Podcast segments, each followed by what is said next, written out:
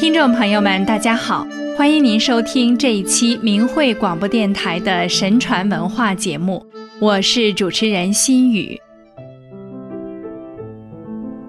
扶危济困、乐善好施，是我们中华民族的传统美德，是见义而为的善举，是人应尽的一种社会责任。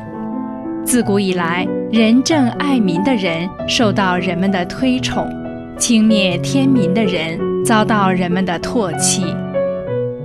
明朝的王叔在任扬州知府时，各处发生了水灾，他急忙亲赴灾区赈灾，并详细地列出各地的灾情，上报请求救援。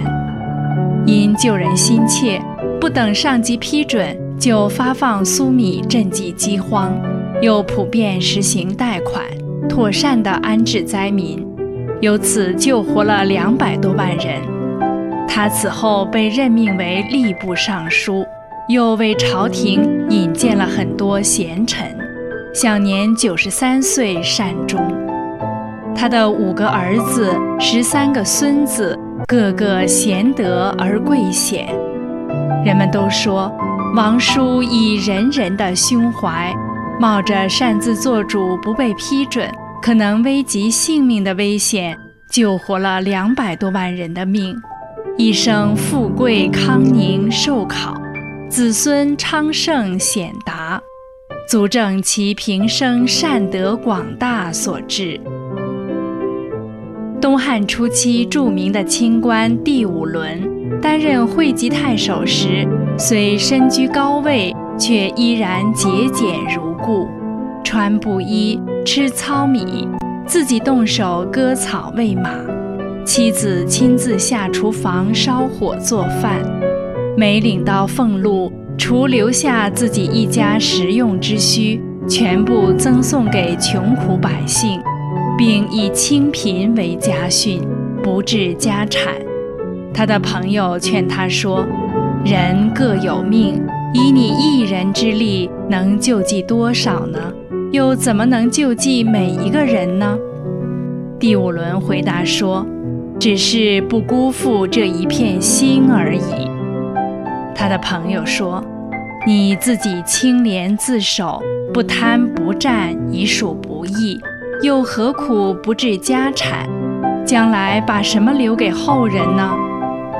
第五轮笑着说。你过奖了，我是在给后人攒德呢。第五轮一身正气，凡事秉公而行，从不曲意奉迎。当时朝廷外戚专权跋扈，大臣们无人敢谏。第五轮升任司空后，便屡屡上书抨击时弊，要求防止外戚交涉擅权。并提出，没有德行才能的人，坚决不能任命官职，因此得罪了不少有权势的人。同僚中有人劝他说：“你重仁重义，这是君子的美德。不过，既在朝中为官，就该深谙官场之道。你不懂得变通，将来会后悔的。”第五轮回答：“仁德乃我毕生所求，此为大也。怎能为了求一官职而一旦尽失？你觉得意为我好，却不知我的志向啊！”第五轮得到汉章帝的赏识和信任，后来一直位居三公。他推行教化。做了许多惠民利民的好事，成为百姓敬仰的人。他对别人说：“仁德不是攫取所能得到的，有了仁德，才是成人做事之本。”我自愧一生所做的善事太少了，而得到的福报却是无法想象啊。唐朝大历二年时，秋天的霜害严重地损害了农作物。唐代宗关心灾情，就下令各州县向朝廷汇报农作物受损灾情，而陕西渭南县令刘藻却向朝廷回报说，本县农作物没有受到任何损害。因为各地都传来灾情，而渭南县却报称没有受灾，皇上十分怀疑，就派人前往查看。结果，渭南县的农作物受损面积达三千多顷。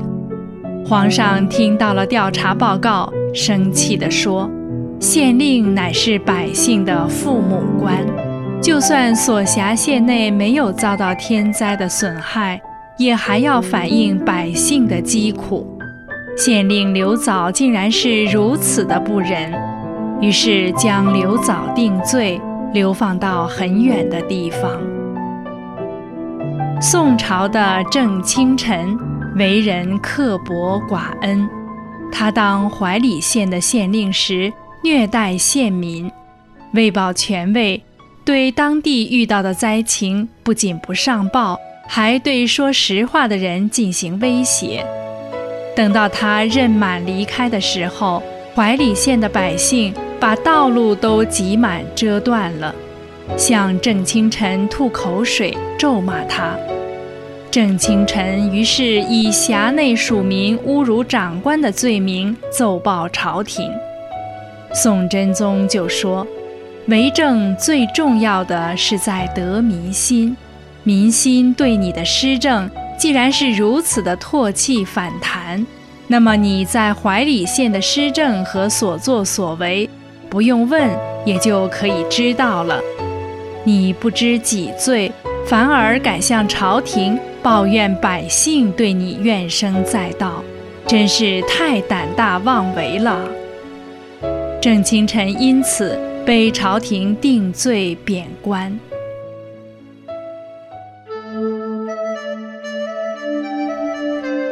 为官做人不讲道德，不仅不能爱国爱民，而且还会违背天理和纲常，败坏社会秩序。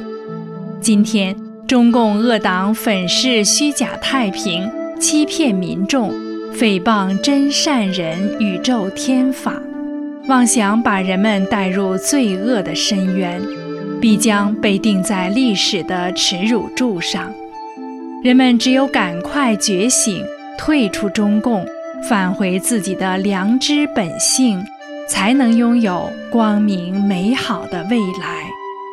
在这关键的历史时刻，明智之士向世人广传真相，是对他人的关爱和负责，是符合天道的大善之举。